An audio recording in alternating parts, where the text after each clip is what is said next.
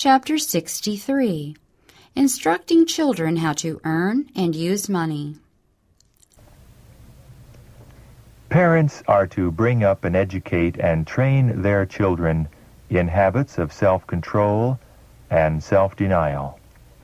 They are ever to keep before them their obligation to obey the Word of God and to live for the purpose of serving Jesus. They are to educate their children that there is need of living in accordance with simple habits in their daily life, and to avoid expensive dress, expensive diet, expensive houses, and expensive furniture. When very young, children should be educated to read, to write, to understand figures, to keep their own accounts. They may go forward advancing step by step in this knowledge, but before everything else, they should be taught that the fear of the Lord is the beginning of wisdom.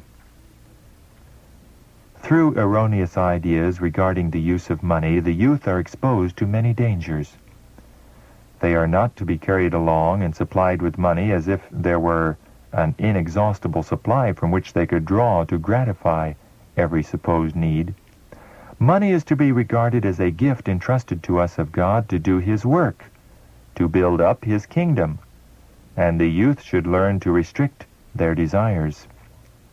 Do not make your wants many, especially if the income for home expenses is limited. Bring your wants within your parents' means. The Lord will recognize and commend your unselfish efforts. Be faithful in that which is least. You will then be in no danger of neglecting greater responsibilities.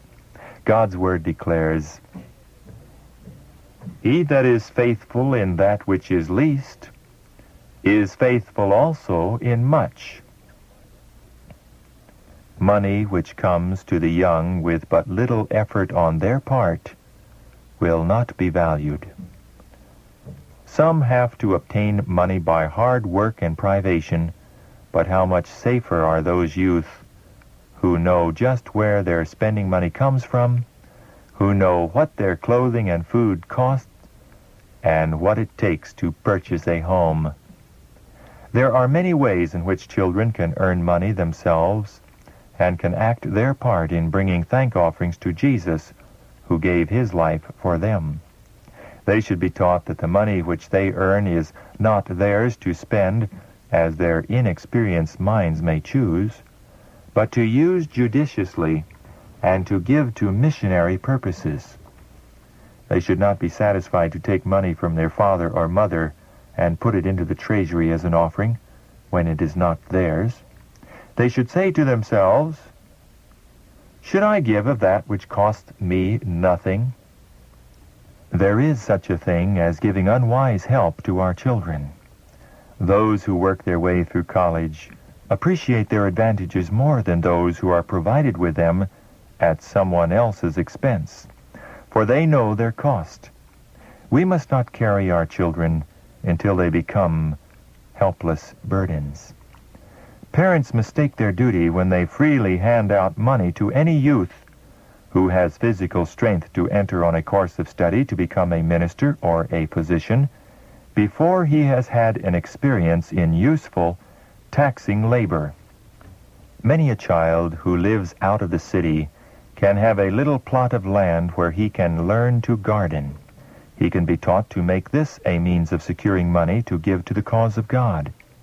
Both boys and girls can engage in this work, and it will, if they are rightly instructed, teach them the value of money and how to economize.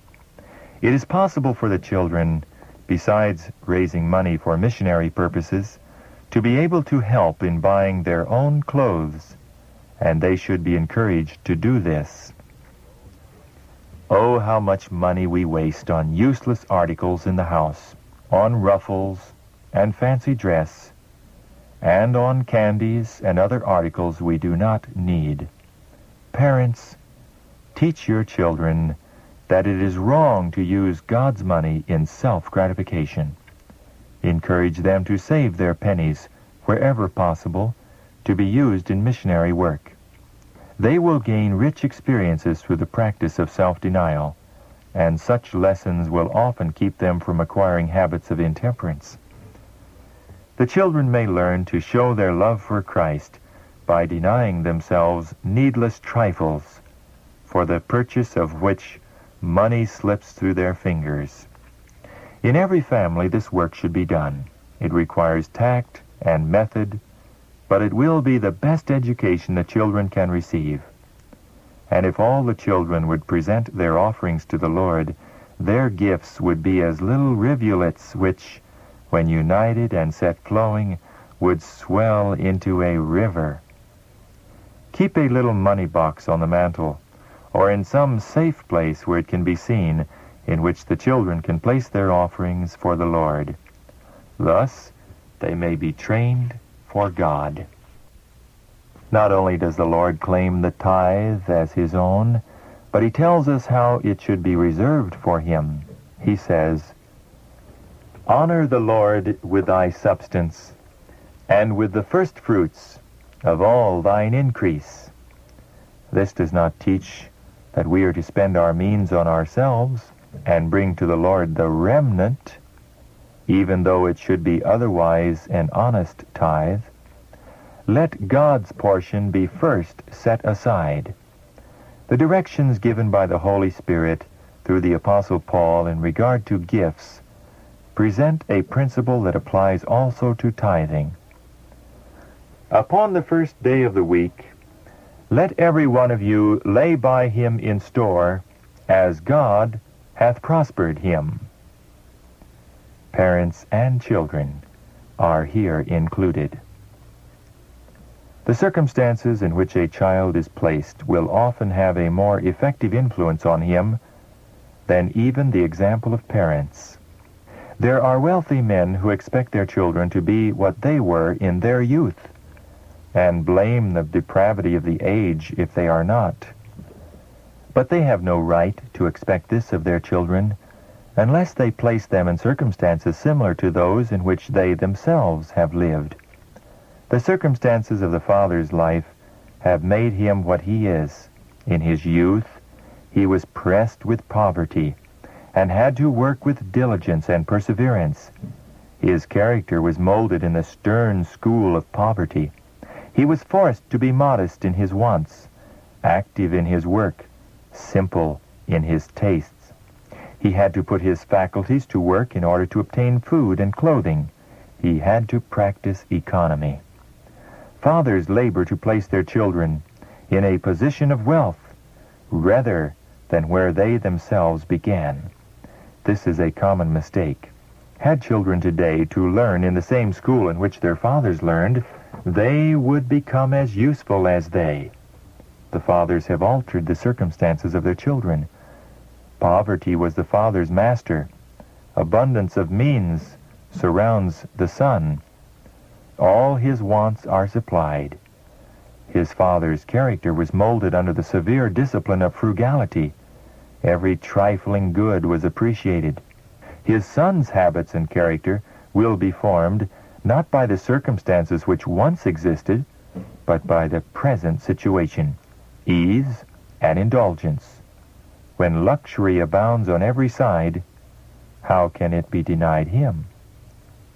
The very best legacy which parents can leave their children is a knowledge of useful labor and the example of a life characterized by disinterested benevolence. By such a life, they show the true value of money, that it is only to be appreciated for the good that it will accomplish in relieving their own wants and the necessities of others, and in advancing the cause of God.